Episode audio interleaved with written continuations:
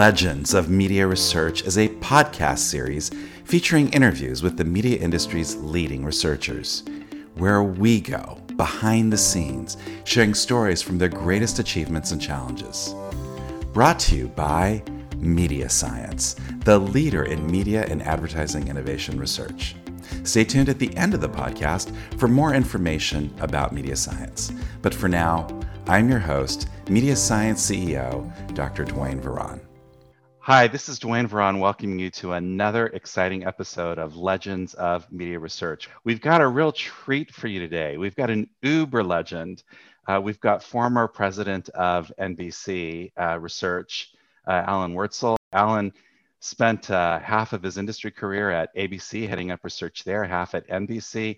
He's responsible, you know, the key force behind a lot of standards. We'll, we'll talk about that throughout the episode today. Um, it's going to be a fantastic little journey that we do together. So, Alan, welcome to the show. well, th- thank you, I, Duane. Uh, I appreciate hearing that.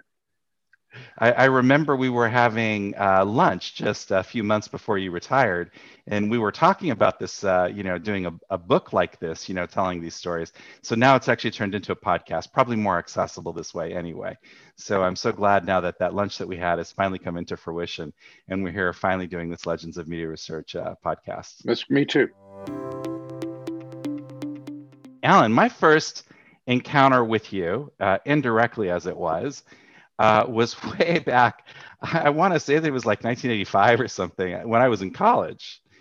And I remember my textbook was a textbook from an Alan Wurtzel. Now, was that you?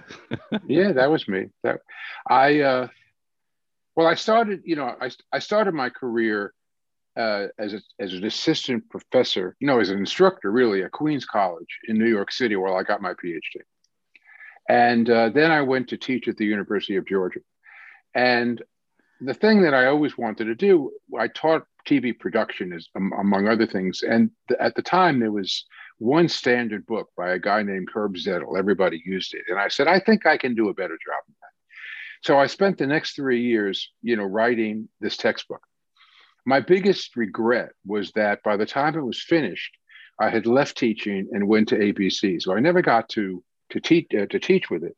But it is my book, and in fact, it's gone through four editions, and uh, it's kind of funny to look at it now because boy, does it look old. Uh, you know, things have really changed. But that that was my uh, that was my book. And by the I way, I remember when many... the book came out. The our, our professor was so excited you know, he, he, he had been using the same book for forever and different editions. And, and this was a real big breakthrough. And so he was very excited now to have this new book. And, and that was the book that we, that, that, that we learned, you know, kind of like, uh, you know, off of. So, so thank you for your contributions to my, well, to you my know, education. I, I, as the years have gone by, many people, particularly people who are much younger than I have said to me, oh, I used your book. So, you know, I, it, it's gratifying it, it was a big deal for sure. Like like when it came out, it was the standard in the industry.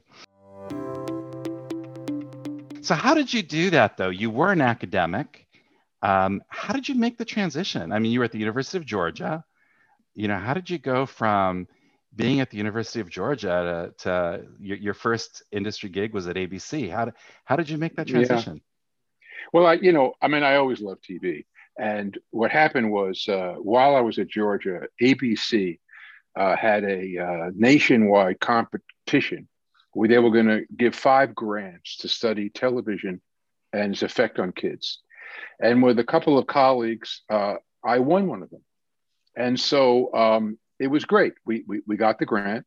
And basically, my wife and I are from New York. Uh, and so when we would go up to the city, to visit on the holidays, I would stop by ABC and they would uh, take me to lunch in the executive dining room. And this is like Mad Men days. This is when, you know, guys, uh, the waiters in, um, in tuxedos would give you lunch and you drank, you drank wow. scotch and stuff like that. I mean, yeah, really it was. And I said to myself, gee, this isn't a bad gig.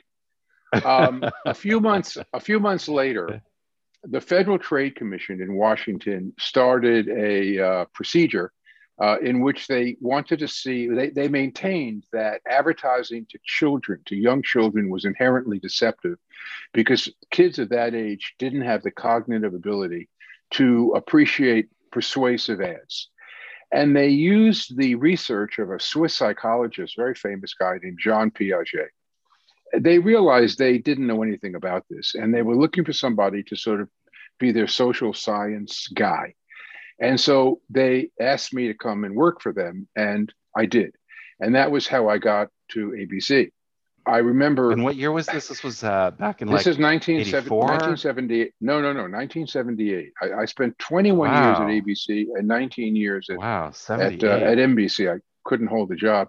But one of the funny things about you know being this social research thing was I they introduced me around and they introduced me to the general counsel who was the big guy and all that. And I went up and I explained to him, you know, this is all about you know the research of John Piaget. And he said, Piaget, I thought that was a watch. Now I didn't know what a Piaget watch was, but neither did he didn't know who a psychologist was. But I realized it was a very different world. So that's where I began. I began uh, in social research there, and then I've, I've had many, many different jobs in you know both uh, ABC and, and also NBC, but they've tended to revolve around two things. One was research, obviously, and the other, interestingly enough, was broadcast standards. And I'll you know can talk to you about any of those in a few minutes if you want. Let's start with your ABC years. Um, so you would have joined then before the Cap City acquisition of, Oh, uh, of, of sure. ABC, right? Oh yeah, Yeah. Cap Cities was, What was uh, that like? What was the you know what was the change that you saw? Like, how did your gig change once uh, once Cap Cities came in? Well, I mean, we were really scared because uh, you know ABC kept saying, "Oh, you know, we're a family" and all that kind of stuff, and it was you know that kind of, and and then these guys came in, Tom Murphy and Dan Burke, uh, and they were known as you know lean and mean and you know very very scary guys.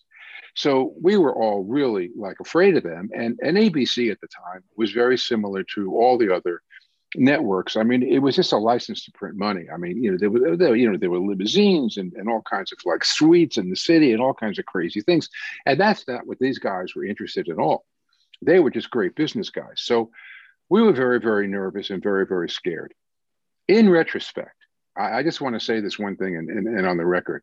Those two guys were the best thing that ever happened to me and frankly to ABC. And to this day, there are some alumni who we sit around and talk about, you know, Dan and Tom. Uh, Dan unfortunately died a few years ago, but his son, Steve Burke, you know, wound up running NBC. Tom is still alive. I even see Tom from time to time. This is such an interesting guy. I mean, he he's gotten frail. He's he's well into his mid 90s, but his mind is so sharp that he can tell you who was in a meeting, what the share Wow. price was. You know, I mean, he he's just an amazing guy, and I consider both of them to be my my my mentor. So you know, it it it was it, they were just really really wonderful guys, and uh, they taught me a great deal, not just about uh, television, which they of course knew, but they taught me a lot about how to think about business, and they were- they were wonderful. Now, the the, the rumor about um, about them is that they had a very high regard for research. Was was that your experience with them? Did you did you find that that was kind of like uh, you know uh, yes. one of those? Tell us. They- tell us what, they what did. was that like? Well, when I got to ABC in 78, and this is, again, you have to understand from 78 until 85, it was ABC. Okay. And, you know, I, I, I progressed through different things. I did social research, and then I wound up doing news research, and then I did program research. Research was always viewed as kind of an, an irritant. I mean, you know, tell us what you want, and we'll, you know, go away. When Tom and Dan came in, they, they just said, wait a minute, you got to listen to these guys. And, and there was a, a guy who was running um, I, I wound up at the finally becoming the head of the research department at ABC, and the guy who was running uh, programming, his name was Brandon Stoddard, very famous guy. He he brought all of the made-for-TV movies that you know have become legends in television. And Brandon didn't like research at all. And I remember Tom said to him, "Listen, you don't have to follow it, but you got to listen to what the guy has to say, and then you know go do whatever you want." Because they were very very hands-on and that was a you know a very interesting turn but but research again before these guys showed up people were scared of it i remember that Steven Bochco who you know very successful did hill street blues and you know, a variety of other, you know, huge programs on TV.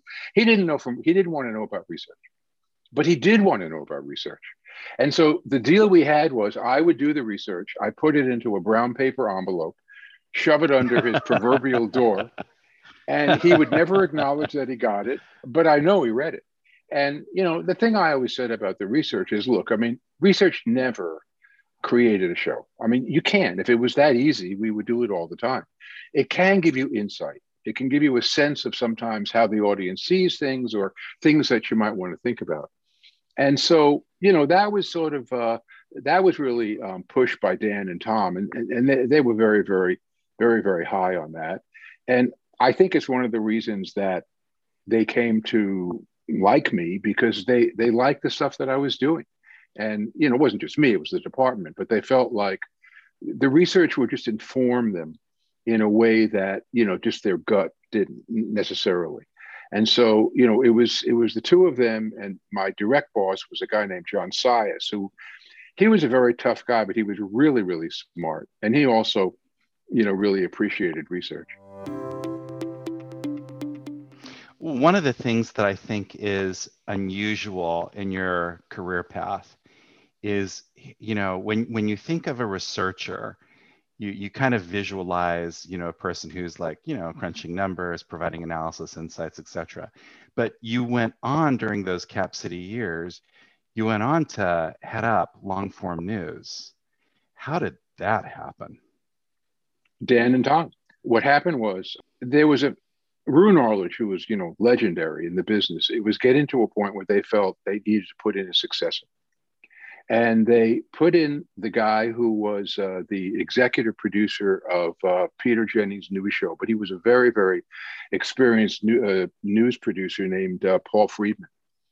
And Dan and Tom felt that because I spent so much time with the consumer, that I would be, you know, make a good contribution in terms of programming, you know, long form. And in those days, those were the golden years of the magazine shows. I mean, we had Monday night was day one, Thursday night was prime time. You know, there was 2020 on, on Friday. Uh, and then there were all of the specials. And they just felt that that would be, you know, I would be able to give a certain kind of insight to what was going on.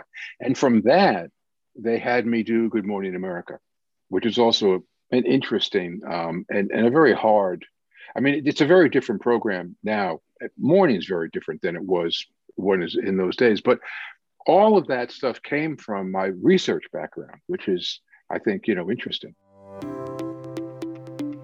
You know, you've never told me this, but it's one of the the rumors that I hear on the street, so to speak. There is a rumor that at one stage you were kind of being groomed and pegged to be Iger's replacement, you know, kind of growing on from the news role that you had. Um, is, is, is that true?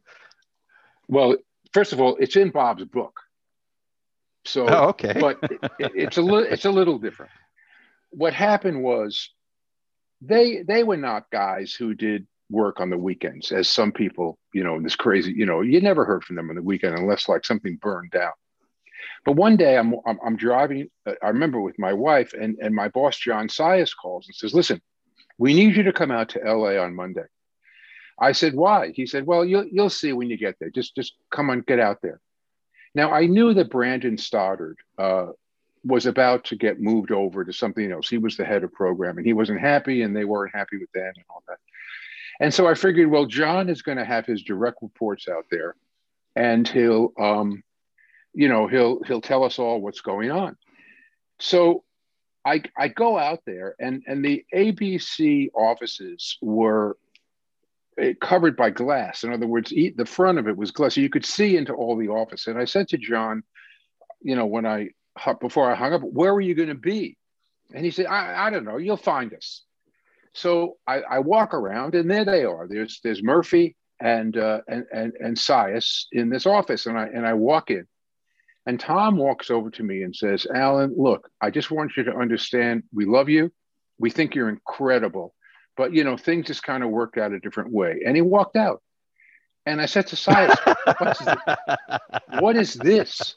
He said, Oh, we were going to have you replace Brandon Stoddard. I said, What? He said, Yeah, yeah. He said, But um, there were guys in the in the program department, two guys, uh, Ted Harbert and uh, Stu Bloomberg, who were not happy about that because first of all they wanted the job, but secondly, they felt like somebody who was uh, in broadcast standards, which is what I was doing then, as well as research, would not have a good relationship with the Hollywood community. So they convinced Tom and Dan that maybe they should go a different way. And Bob was a very, I mean, Bob was going to become a major player in the business. I mean, they were grooming him for even higher things. But the idea was okay, you know, we'll have Bob come out. So I said to Sias, he says, So Bob's going to do this. I said, Well, well what's Bob going to say? He said, Well, you know, Bob's going to do what you would have done. He's just going to come and do the job. Okay. I called Bob. I said, Bob, like, what's going on? He said, honestly, he said, I couldn't tell you. I knew about it, obviously. I, my wife and I thought it was great because, you know, we at the time had like a three year old. He said, they have a young kid. There won't be a problem. It'll be terrific. And then he got the call saying, they're not going to give it. We want you to come out. And Bob said, you know, Alan, I never read a script in my life. I don't know. Because Bob used to um, negotiate all of the sports deals. So he was a very good negotiator. So he came out and, uh, and he wound up doing the job. And he's done, you know, a really good job.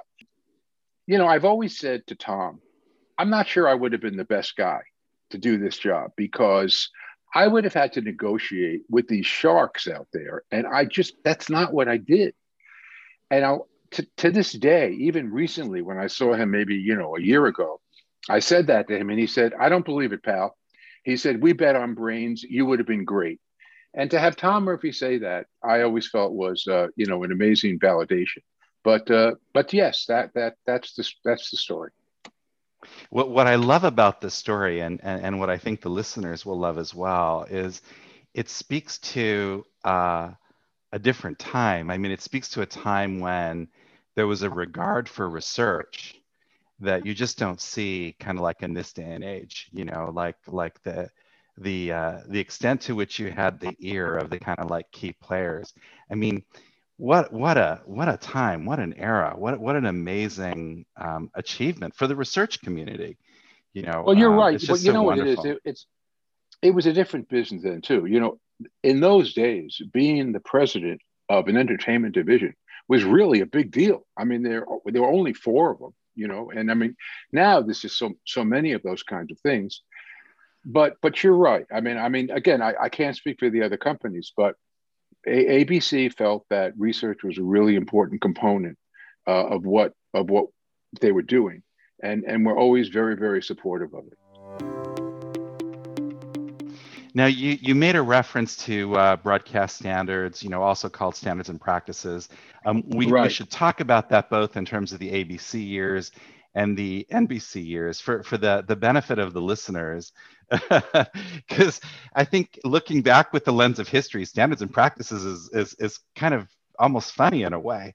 You know, there, there, this, this time when we, we had this uh, internal censorship regime, which, you know, decided things like women could be in a one piece if there was a man present but they could be in a bikini if there were if they were only with women and not with guys and you know all these rules around kind of like what you had to do to kind of like you know comply with community standards i mean again looking back with the lens of history i think this is a very foreign concept for today's audiences but oh. maybe tell us a little bit about those abc years uh, let, us start with sure. the abc years at, at well, broadcast standards at abc i i wound up doing as as the social research guy, I wound up doing a lot of research with the head at the time of broadcast standards. His name was Al Schneider. And he really, really appreciated the stuff that I did. And, you know, long story short, somebody left and, and they offered me the job to move out of research and to become the vice president of broadcast standards. And, you know, for your audience who doesn't know, because I mean, you wouldn't if you grew up, you know, recently, it's the censor. You decide sort of what can go on the air and what can't. But again, you have to look back and realize that we're talking about, you know, 40 years ago. And there were two really significant pressure points going on. One was just, you know, community standards and, and, and audiences being offended. The second were affiliates because they didn't want to be in the crossfire of bad stuff. The third were advertisers. They didn't want to be associated with things that were considered inappropriate or distasteful. And the fourth was uh, was Washington. I mean, networks aren't licensed, but they own stations that are. And so broadcast standards in those days, when I first took the job, it wasn't because of me, was very powerful. I mean, you really couldn't do things without, you know, broadcast standards agreeing. Now, they would fight and, and we would sometimes lose the battle. But, you know, for the most part, broadcast standards had a very, very important role to play. And we were dealing with some, again, in, in my time, some pretty controversial issues. I mean, you know, for example, there was a really well known made for called The Day After, which was what happens after there's a nuclear the holocaust. Uh, you know, yeah. there was um, there was Schind- uh, not Schindler's List. We did the movie Schindler's List, but there was War and Remembrance, which had a lot of Holocaust stuff. There was I forget the name of it actually, but there was one about uh, you know a, a gay gay marriage between you know two men again, it, it, it, you go like, well, so what? But but again, in those days, they were huge. and with broadcasting, I always said that our job was not to keep stuff off the air, but to figure out how to get it on the air, but you know, basically without you know a huge problem. As time went on, you know, things got you know much looser, uh, and there were guys like Steven Bochco who you know basically they, they, their life was to kind of keep pushing the envelope and and I do think that some of the things that broadcast standards did in the early days was just you know you know much too excessive. But again, you had to realize the time. Oh, and the reason I got the job, as I said, was because I was a social research guy, and they felt that I would understand you know what was going on. One of the big issues in those days was violence. And so we developed something called the ICAF, the Incident Classification and Analysis Form. I, said, you know, we always give things acronyms. And the idea was that we should be able to read a script and quantify how much interpersonal violence was in the program. And we had a we worked with a, a really well-known uh, psychiatrist named Mel Heller out of Temple University, and he had a lot of rules. I mean, he used to say there's sex, there's violence, but you never want to have the fusion of the two, and things like that. So we would score programs, and then we could identify the different scenes that were you know, problematic and talk to the producers about them. Uh, again, I mean, it sounds so foolish today, but we needed a way to do this because violence was a very, very significant issue, you know, in those days. Now, the kind of violence that was going on then versus what you see today is just so different. But again, you had to put yourself in the time and in, in, in the era uh, because it was a it was a big deal. It's funny, sexuality was not that big an issue. There wasn't a lot of it. It was mainly violence because a lot of the shows were, you know, um, cops and robbers and you know Isn't procedurals and, and, things like yeah. that. Yeah. Now I'm going to flash forward. Uh, we haven't started talking about your NBC job, but since we're talking about uh, broadcast standards, I want to flash forward because you would have been on deck at the time. Now that I think about it, I remember that SNL episode with uh, Matthew Broderick, I think it was, where he, you know, I, I, don't know, it must have been a thousand times in the episode where he used the F word. And, and it was kind of like this suddenly from that moment on, it was a whole new era in broadcast standards. Were, were you at the helm of standards when that happened or? No, uh, it... no. I mean, well, of course, SNL is is, uh, is, is NBC, so just to flash forward there, what happened was I, I went to NBC uh, after the time I spent at ABC because Michael Eisner bought the company, Disney. He wanted to move all executives out to LA. My family didn't want to go. NBC heard that I was available, and so they brought me in as a head of research. But then about a year later, they said, you know, you, you did this broadcast standards thing. Why don't you do this as your night job? So then I, I did broadcast standards there as well. SNL was, was always a unique program. I mean, it was unique for the following reasons. The producer of the show, Lorne Michaels, had he never wanted the show to be on delay. And his view was that the honor system was more powerful. He said, if, if everybody knows that it, we're on delay, they'll just do the F bombs and all those kinds of things because they'll know we can cut it out. If they know it's not, then they will be careful.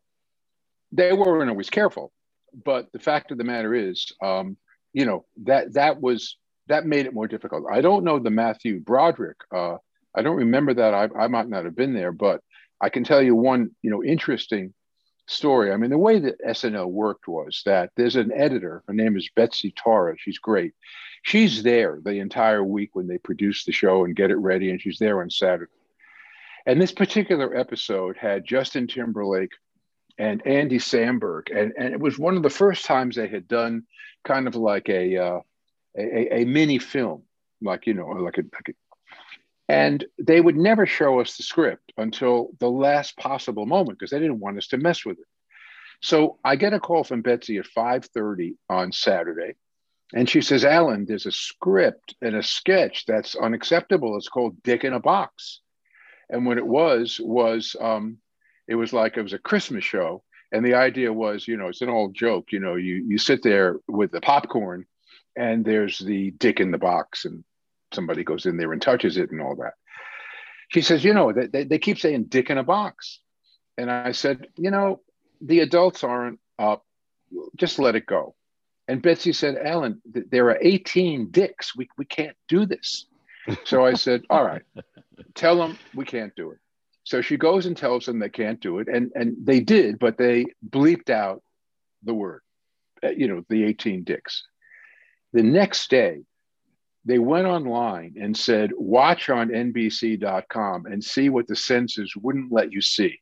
And they ran the thing unexpurgated. That was the first time that they used the internet and streaming as an alternative platform. And from there, it became something that obviously everybody used. So, you know, had we said, yeah, go ahead and do it, and they did, who knows when they would have gone into, uh, you know, internet streaming. But what an amazing SNL story. was an interesting because Lorne's a very interesting person.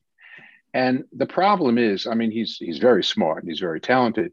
We would read a script, and you know, like on a Friday, I say, you know, Lorne, uh, we got a problem with this character or or the sketch or whatever, and he say, you know, all right, well, look, you know, let's take a look at it. And then they would do a rehearsal, a dress rehearsal at eight o'clock at night. And Lorne said, let's take a look at it on its feet. That's how he, he always said that. Let, let's look at it on its feet and then we'll decide. So they would do the dress rehearsal, and at 10:30, I called Lorne because Betsy would call me, and she said it's still there. And I said, "Well, Lorne, you know, we saw it on his feet. It's still not acceptable." And he said, "Well, what are you telling me that now for? I have to go on the air in an hour. I can't change it." So that was uh, that was Lorne's mo. But um, as you can see, I mean, SNL has always had more of a of a window because it was on very late and because that was the expectation. The, the, thing that I always felt in broadcast standards, both at ABC and NBC, is you never want to violate the audience's expectation.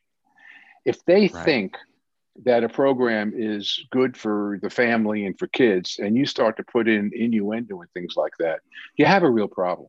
On the other hand, if people expect that a program like, say, a Hill Street Blues will be pretty tough, or you know any number of shows, or an SNL, it's a very, very different situation. Now, again, that was a time in which people would get very angry if they felt that the networks put stuff on the air that they didn't like. And the reason was they didn't have many choices. So they went like, you know, you're messing around with my, you know, with, with my television and I don't have a lot of places to go. So get it fixed. Now, you know, you don't like what people are running, you got a zillion places to go. And of course, the world has also changed. So we, we jumped ahead a little bit. Uh, my fault. Um, let's go back to your transition. So you had been at uh, ABC for 21 years. Um, as you were saying, you wanted to uh, uh leave LA, or they, they were going to make you move to LA, I guess is what it was, and you didn't want to go to LA. You jumped ship. Now you you went to NBC, kind of like straight up, heading up research at NBC, right? Yes, I, I went there as the what, president what, of research. What was the transition like? What was that? I mean, you, you went to a new environment. What what was that like? Well, you know, I mean, the issue for me, this is very personal, so I'm not sure it's going to be you know, of interest to people. I was very well regarded at ABC, and I had a really, really good run. But I kind of felt like I was taken a little bit for granted in that, you know, I mean, Alan's there and he'll do whatever we need him to do, and everything is great. AB, uh, NBC, you could sort of reinvent yourself. I mean, because don't forget, when I began at ABC, and you know there were many people that who still knew me, I was a kid. I, I you know, I was like uh, 26 years old. I didn't, you know, have all that experience. So going to NBC was obviously a little scary. I didn't know where anything was, but I also realized that I could present myself in a different way. And they they were great. I mean, um, the guy who ran NBC for many, many, many years, his name was Bob Wright. When he interviewed me, he said, "You know, we're not a very big company." And by the way, NBC was not a very big company in those days. I mean, it was it was kind of small. And he said, "So here's the deal: if you have a good idea, go do it. Just figure out a way to do it and go do it." Because there weren't a million layers and there weren't a million different, you know, corporate entities. And and I just said, you know, that that's a terrific opportunity. And so I wound up doing that. So they, they couldn't have been more accommodating. And yeah, it was a little scary in the beginning but I look back and say the best thing that ever happened to me was uh, going to NBC. And it was never that I was unhappy at ABC, although I wasn't happy that Disney wanted to move everybody. I never understood that, but it, it just sort of what it what, what happened was Eisner. Disney has their offices in Burbank. NBC is in uh, basically Beverly Hills, Century City. He wanted the program guys to be next to him. Well, the smart thing to do would be to move the program guys to Burbank. But instead, they said, no, no, we're going to move all the senior management to, to LA. And so that was the kind of thing that was a deal breaker for me. Yeah, so you, you made reference to the latitude you had. At, uh, you know, another thing that I think for researchers today, uh, you know, that w- we just don't hear as much of is you, in your era, uh, leaders like you had the ability to introduce new standards. You know, there was a collaborative spirit. You'd collaborate with heads of research at the other networks, and there were just so many initiatives, and you'd get things done. I mean, it was a very exciting thing. Again, looking back in hindsight, and and I'd, I'd like to explore some of those. Um, the one I'd like to start with is, uh, is C3. I, I, know you played a really critical role, a key role in, in kind of like getting C3 for, for the benefit of the audience here. Let, let me just give a quick background on what, what we mean by that. So when the DVR came around in particular, you know, there was a lot of concern about how to attribute fast forwarding. And you know the industry kind of like the advertisers took a view that if people watch it on a dvr because they can fast forward there should be no credit for that. And uh, this started a real issue for the industry about how to reconcile dvr usage. And and alan you played a really critical role in what emerged as a solution which was measuring audience behavior on dvrs for three days post live and that's that's what we refer to as a C3 story. So maybe you can walk us through the background because again, I, I don't sure. know how much the audience would know about what happened and, and how that standard emerged. Well, what happened was, you know, I would go from time to time with the sales department and sales calls. And as the DVR penetration became more significant, you know, people were skipping commercials. And advertisers said directly, I mean, I was in the room, we're not giving you any credit for anything that's on the DVR. And that was becoming more and more problematic. And, and I realized that we just had to do something. There was a guy at uh, Group M who was the head of selling. His name was Rino Scanzoni. And as it happened, Rino was a student of mine when I was uh, a young teacher at uh, Queens College. So I knew Rino pretty well. And, and, and he realized that we had to do something as well. And so we got together and you know we came up with this idea of we will measure you know live same day but also we'll measure the viewing on the first day after the second day and the third day. And we picked the third day because we found that about 60% of the viewing had taken place within those three days. And the, the problem was we had to get buy-in. Rino was very important because he controlled billions of dollars of money. And you know group m was a very very uh, powerful uh, buying agency. And so we developed that idea, but we had to sell it to the industry. So we held a meeting in the uh, conference room at NBC. And that room held about 30 people. I would say 100 people wanted to come into the meeting. I mean, because people realized this was going to be a big deal. But what we wound up having, obviously, were people from the, uh, you know, the program program people. We had the uh, advertisers, we had the buyers, and of course, we had Nielsen. And I didn't know if we would get this through because this is an industry, uh, Duane, that you know eats its young. I mean, we almost can never, you know, agree on anything. but the fact of the matter is, within two hours, we sort of got full agreement on this thing. And the only concern I had was whether Nielsen would be able to do it. But they they assured us they would. And while I've always had my issues with Nielsen, I, I, we had no choice. We had to give them the opportunity. And so this meeting was held in the spring, and we were going to roll this out in September with the new season. When that day came, I held my breath. I was really worried the thing would just crash and burn. It didn't. It worked beautifully. And that became, you know, basically the standard. Now, you also can do now C7, you can do C28. I mean, Nielsen's come a long way. The real issue there is, you know, many advertisers felt like they wanted to control when the spot was viewed because if you were advertising for a weekend for example you didn't want this you know spot to be viewed on uh, monday because the sale was over that weekend but again all those things got worked out and c3 became you know the industry standard I think that one of those billion dollar contributions that you made in, in getting that off the ground was that without that standard, the propensity certainly would have continued to be let's not count it.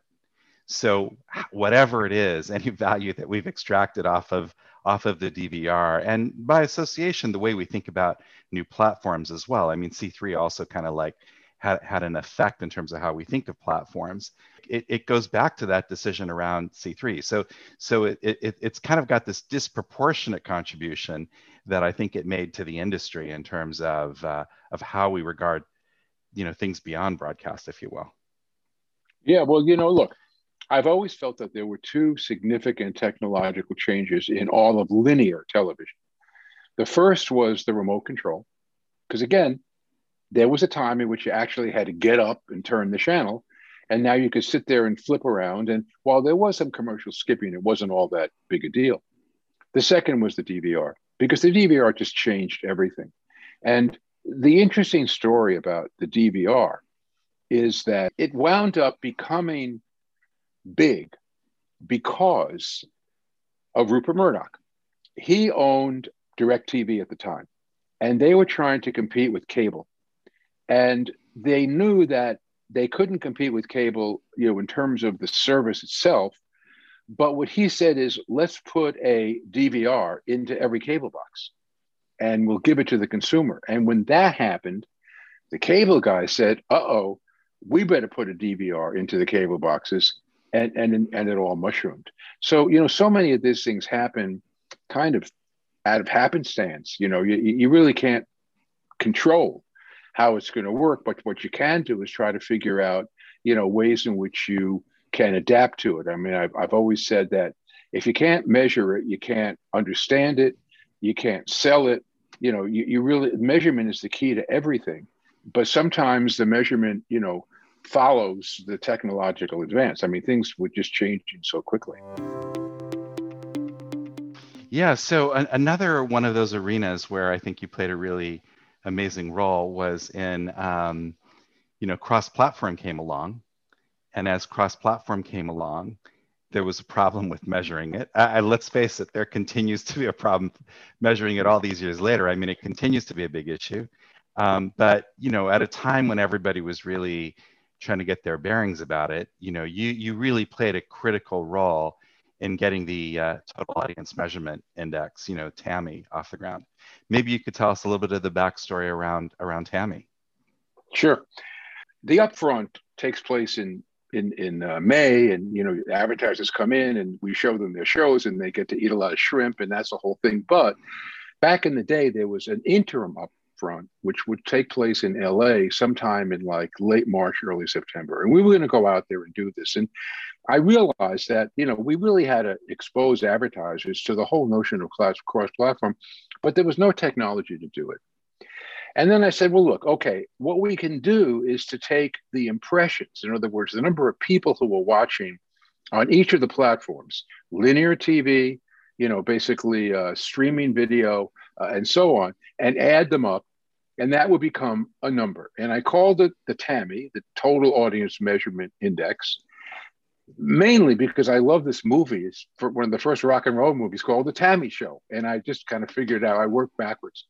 So we went out to LA and I unveiled the TAMI. And I'm, I'm showing it to very, very cynical agencies and media buyers because, you know, th- their attitude had always been if it's good for you, it can't be good for us. And I was very worried that once they heard this thing, I'd get immediate pushback and, you know, the whole thing would would fall apart. What, what was so stunning was that it was immediately embraced. And I think the reason was is that everybody was hungry for at least some sense of what was going on because what the TAMI would show you was the contribution of each of these uh, platforms and you could also look at it over time and so from that time on the TAMI wound up being i mean it never replaced nielsen in terms of an actual measurement and it shouldn't have because it was very primitive. But it was something that was used by a lot of people for at least 10 years. And you know it, it, sort of served as the interim between that and the ability to use technology to truly measure what was going on. And and that that leads me to the olympic research and, and the billion dollar lab. Nbc had the rights to the olympics. And in 20 uh, 02, Salt Lake, we decided to use the Olympics as a uh, as a research sandbox, and the reason was there's an enormous amount of program content. There's a huge audience, and it lasts for 20, you know for basically 17 days, so you can really see things going across. So it was a great opportunity to do research, and I was looking to brand it, and I said, okay, we're going to call it the Billion Dollar Lab. Now, people thought that they gave me a billion dollars. They didn't give me a billion dollars. I mean, for research, they, they liked it, but they weren't going there. What I was really referring to was how much it cost, uh, you know, the sports department to get the rights so that I could do this. But it was a wonderful opportunity. And what we wound up doing was working with lots of different suppliers. In the beginning, it was a supplier named IMMI that was run by a guy named Tom Zito, who's still a friend and working in the business. And he had figured out a way, again, very primitive, to use a telephone and begin to, to do cross platform measurement. It was small and, you know, we didn't really, uh, you know, we couldn't really do too much with it, but it did demonstrate that it would be possible. And as time went on, and every Olympics, we, we sort of pushed that, that bar forward to the point where we started doing some really, you know, interesting research. And it was only because we could you know, have the unique opportunity to use the Olympics as the uh, the basis for this. And so th- th- that's the, the billion dollar lab did many many things. I mean, for example, and this is going to sound ridiculous, in Vancouver in 2010, we discovered that what was really happening were apps. Now, again, you're going to go, what? That was a discovery. Up until then, if you had a phone you were using a telephone browser. And people started using apps. And, and I said, well, wait a minute. The, this is the way it's going to go going forward. I mean, because we can just see this behavior beginning to percolate. And I remember that I was giving a, a post mortem on the Olympics to, uh, to management uh, afterwards. And Jeff Zucker, who was running the company at the time, said to everybody after he heard this, you know what? Uh, in 30 days, I want every business to develop at least one app because that's what the future is going to be. Again, it sounds crazy to think that you know apps was was a, a you know a major finding, but it was because of what we could do with the billion dollar lab. What were some of the other things that you learned out of the Olympics research? I mean, you, you had so many different Olympics that you did it you know that that that you that you did all that research around. What were kind of like the top three things that you you learned from all well, that all that research? We learned how people used media and, and and again we could look at it over time. As time went on we we use a variety of different techniques and one of them was ethnographic research and there's a wonderful ethnographer he just retired named john carey and we sent him out to people's houses and have him sit and watch people watch the Olympics.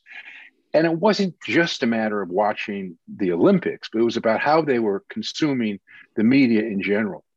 And what was stunning there was that it was becoming quickly mainstreamed. Many people felt that you know beha- mainstream you know uh, streaming behavior, for example, was just for young people, and that you know not true at all. In other words, and the other thing is that we found is that you know older viewers they got it, they knew how to figure this stuff out, that they could do it, and so the idea was that this was going to become very much of a mainstream kind of behavior, well you know well beyond the Olympics. The the other stuff that we learned was that, that television had be, is be, was becoming very much a personalized experience. I mean, again, back in the day, the family sat down, they all watched together, they watched the same show. As these devices came about, people started, you know, going into different rooms and, you know, watching them individually, watching what they wanted to watch without watching it with other people that's one of the biggest flaws, even to this day, of the people meter, because it requires people to all be in one place. You know, I guess Nielsen is now trying to, you know, fix that. But the idea was that we began to see that people didn't feel they had to watch with other people, and people felt they could spend a great deal of time without of home viewing, and uh, and and that was really important. And of course, that's again, so many of these things today. You sort of say, well, what's new about that? But until we saw it, it was new.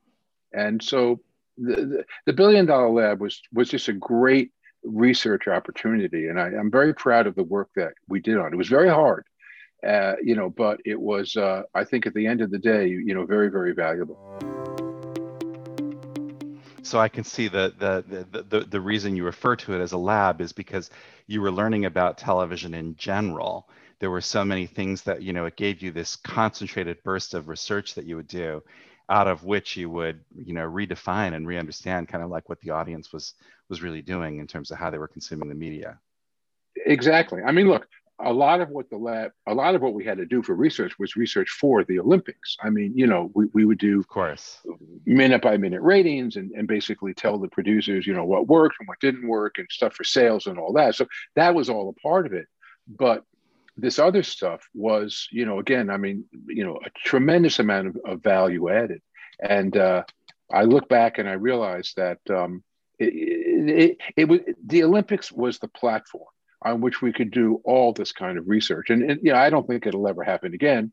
I mean, we're looking at the Olympics uh, in Tokyo, and obviously the, the, the massive audience and the fact about how people watching and all that is just so different today than it was then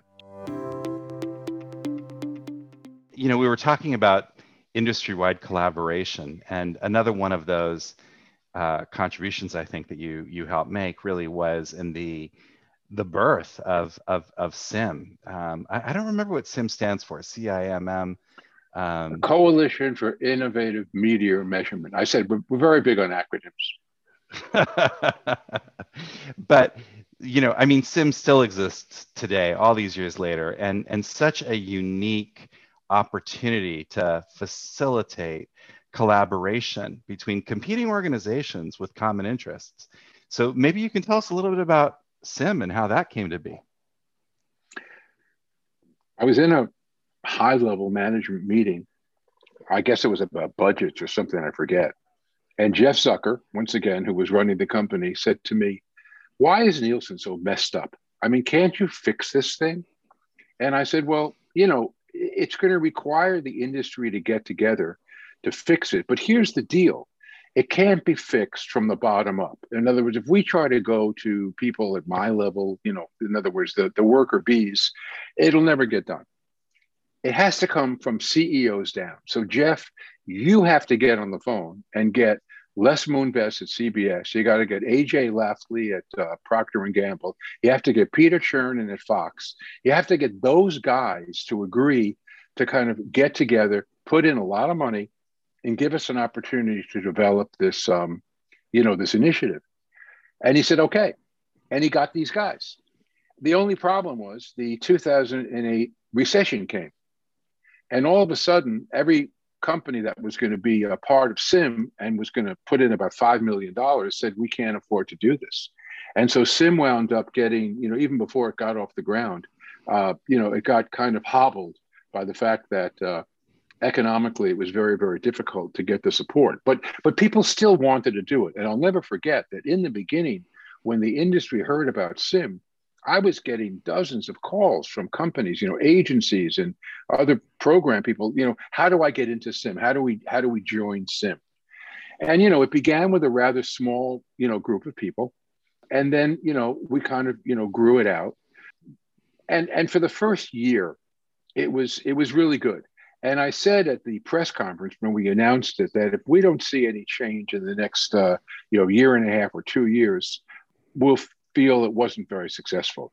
And I can tell you for a fact that Nielsen was scared to death of CIMM because they were very worried that this would be something that you know could really you know could hurt them, and and it was calling them on their work. But unfortunately, we never had enough money to do the kinds of research that we really wanted to do. And so CIMM wound up being kind of a, a mere shadow of its former self. It does exist, but you know, unfortunately, many, many of the primary major companies that started with CIMM, you know, wound up, you know, leaving. And so, you know, I think a couple of years ago it was folded into the ARF, which is fine. And Jane Clark, she was the first and only uh, managing director we had, and she's done a great job but you know it never I, I don't think you know met the expectations we had for it. Now one of the last initiatives that you did before leaving nbc just a few years ago but was the the um, nbc lab in orlando. I i know because of course I, I provided you with some consultancy work on that and helped uh, with some of the planning for it so i remember those days. Maybe you could tell us a little bit about what what uh, that was about and what drove the uh, the vision there for uh, for uh, opening up a lab in, um, in, in Universal Studios down in Orlando. Well, it was this guy Duane Varan who basically uh, was the motivator. Look, I, I was very jealous of your lab and, and the fact that ESPN, I guess, and ABC had the lab in, in Austin. And I felt that, you know, if we're going to be a world class research organization, we needed to have a laboratory where we could do work with consumers, you know, directly. And I guess I got to him in a moment of weakness, but I got to Steve Burke, who was the president of the company, and told him what I wanted to do. And he gave me $5 million and said, you know, God bless. And we did it in Orlando because there's a lot of foot traffic. And the way these things work, the way we were working it was that we would recruit, you know, people and basically bring them in. And, and there was never more place with more foot traffic than a theme park. There were issues with that technique. I mean, you had to be very careful in terms of where you got your sample from and all those kinds of things, but we worked that out. They, they gave us this dilapidated, closed building that was just falling apart and said, uh, Here, go to it. And we stripped it down and built you know what I'm I became very proud of and what it really has. It's, it's very similar to to what you do, Duane. I mean, in that you know it has a, a room where there are individual computers where we can show people content and have them you know respond to it. Uh, we have a you know a big cinema screen if we wanted to screen movies, and we developed a uh, neurophysiological component, which we had to learn I mean, it took a long time. You're way ahead of us in terms of that. That's very difficult to do. But you know, over time we did it, and it became a very, very successful operation. One of the things I said to people, because I had to get buy-in from the different businesses at NBC, I said, "Look, we can do the research that you want to do with outside people for less, but you need to come and commit to us because we need that money." I mean, when, once I built it, it had to be able to be self-sustaining. And that was never an easy call. But ultimately, when we would give people, you know, try one free kind of thing, they would appreciate what it was and they would come back. Regrettably, COVID has killed this because the park's down and and all that. And and and I'm not there anymore. So I don't know, you know, exactly how it's going to come back and, and if it will. I mean, I'm, I'm sure that you found the same problem. It's just hard in this environment to, to, to get people. Uh, so, you know, we'll see. But it, it, was it was a great it was a great achievement, and it's something I'm very proud of. They I told them not to name it after me in memoriam. They wanted to dedicate it to me. Don't do it when I'm dead, but uh, it'll be called the, uh, the, the Media Lab. But if you're if you're ever in uh, in Orlando, look for it and uh, and go and uh, do a test. It, one of the great things about Orlando was it is so hot in the summer that people are thrilled to go into air conditioning and get a free drink. So um, that was one of the main ways we could recruit people. So, final question, Alan. You know, the industry's changed a lot. You could say that you you left the industry at a good time, good time to leave, just in terms of all the disruption. You know, that the kind of collaboration. I mean, you know, the stories that you tell. You had the ability to go to the CEO. You had the ability to pick up the phone and and call Poltrak and call Artie and sit around a table and introduce a standard and make things happen. I mean, the, the world isn't like that anymore. You know, there's a new generation of researchers out there that are dealing with a very different kind of world and, and a world where I think research doesn't have the, the influence that it once had. So, what advice would you give to this new generation of researchers? What would your advice be? It's hard to answer that. And the reason is because it's so different you said earlier, and I think it was true, that, you know, even though there were budgetary constraints and all that, you know, there was an appreciation by management of these different companies for the value of research, and they would give us resources. I don't see that anymore. I see, you know, budgets that are strapped. I see companies that are laying people off left and right. And the idea, if you were to come in and say, I need some money to do, you know, developmental research, it would be like, you know, what are you kidding? We, we don't have enough, you know. And so what's happened is I think that the resources that people like me and Dave Poltrak and Artie Bulgrin, you know, that we had and we were fortunate to have, I don't think that younger people have that anymore. The other problem is that I don't think we've taught management exactly the value of certain kinds of methodologies. In my experience, at least while I was leaving, the mantra among these people was big data. I mean, the thought was that, hey, you just got a lot of data.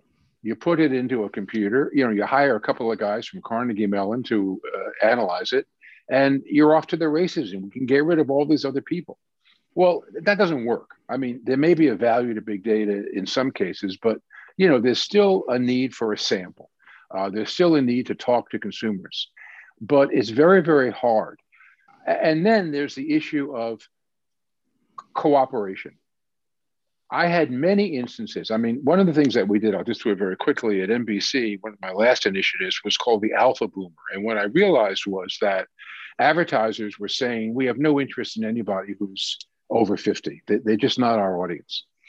And I demonstrated that actually the Alpha Boomer, meaning the, the, the front end of the baby boom, which was well over 50, were the most attractive consumers of anyone and that you shouldn't be ignoring them. If anything, you should be catering to them. And I went out to the advertisers and showed this, and people said to me, "Hey, look, you know, you're probably right, but if it's good for you, it can't be good for us." And that kind of an attitude is just very, very frustrating because I mean, okay, take a look and see what you think. Now, again, part of the problem is if, if you if you follow the alpha boomer uh, trajectory, uh, you're going to be using money in one place and not using money in another. And I understand that a lot of this is still a business. But the fact of the matter is that there's got to be a point in which people sort of say, look, for the for the for the sake of the business, we need to kind of get together and, and, and work together. What troubles me is that, and it's partly, I think, due to frustration, more and more companies now are trying to develop measurement that's proprietary meaning that you know they'll develop it themselves and they'll use it themselves they're not going to share it with everybody else. And that doesn't foster any kind of collaborative effort. And more importantly, that doesn't really move the needle because there's no one company that, you know, has all the answers. So, you know, I mean, I wish I could be, you know, more optimistic uh, because I think that it's so important for the business to, you know, have a research industry that is far seen and that's looking around the curve and that's trying to you know, figure out ways to kind of make what we do better. CIMM is still there, but again, I, I don't know that it, it's had the impact that it used to have. Uh, so, you know, I think it's kind of tough. The best thing I think you can do is try to find a couple of people who are like minded and just sort of sit down and, and develop some projects. see where, you know, again, you can't change Nielsen. You can't make Nielsen do certain things, but there may be smaller things that you can do that, you know, if you do it together and if you if you represent a couple of the major players in the business, that might get some traction to get people, you know, interested in it. So sorry I can't be more optimistic, but that's kind of how I see it. Yeah, well, Alan, you are a true legend of media research. And on behalf of the industry, I really want to thank you for your 40 plus years of, uh, of contribution to the industry. And thanks also for sharing your, your journey with us today. I think for a lot of the audience, of course, this will all be new. And so, uh, you know, there was so much for them to learn about what the industry was like uh, in particular. So, well, thank you so it's much. It's very nice that you say that. Very nice. And I appreciate that. I will say I was really, really lucky. I had a great run, but I came into the business, I guess, at sort of the right time and things sort of broke my way. And and I, the other thing I just want to say, Duane, is you know, I mean, I'm talking about I a lot. I work with some amazing people over the years in, in the research and broadcast standards departments. I can't name them all because obviously there, there were too many, but the whole idea was that this was always, always, you know, a team effort. And so you know, whatever these initiatives are, uh, it wasn't just me; it was the people that I that I work with. So thank you. I really appreciate the uh, the comments. no, thank you, Alan. Thank you for sharing all your exciting adventures with us today, and of course, thank you, the audience, for joining us today. If you enjoyed today's podcast, make sure you subscribe to the series and tell your friends and colleagues about us so they don't miss out either. And feel free to leave a review or comment about today's episode. We'd love to hear from you. And of course, feel free to stick around after the podcast for more information about media science. Otherwise, I'm Media Science CEO Dr. Duane Varan, thanking you for your company today and inviting you to our next exciting episode of Legends of Media Research.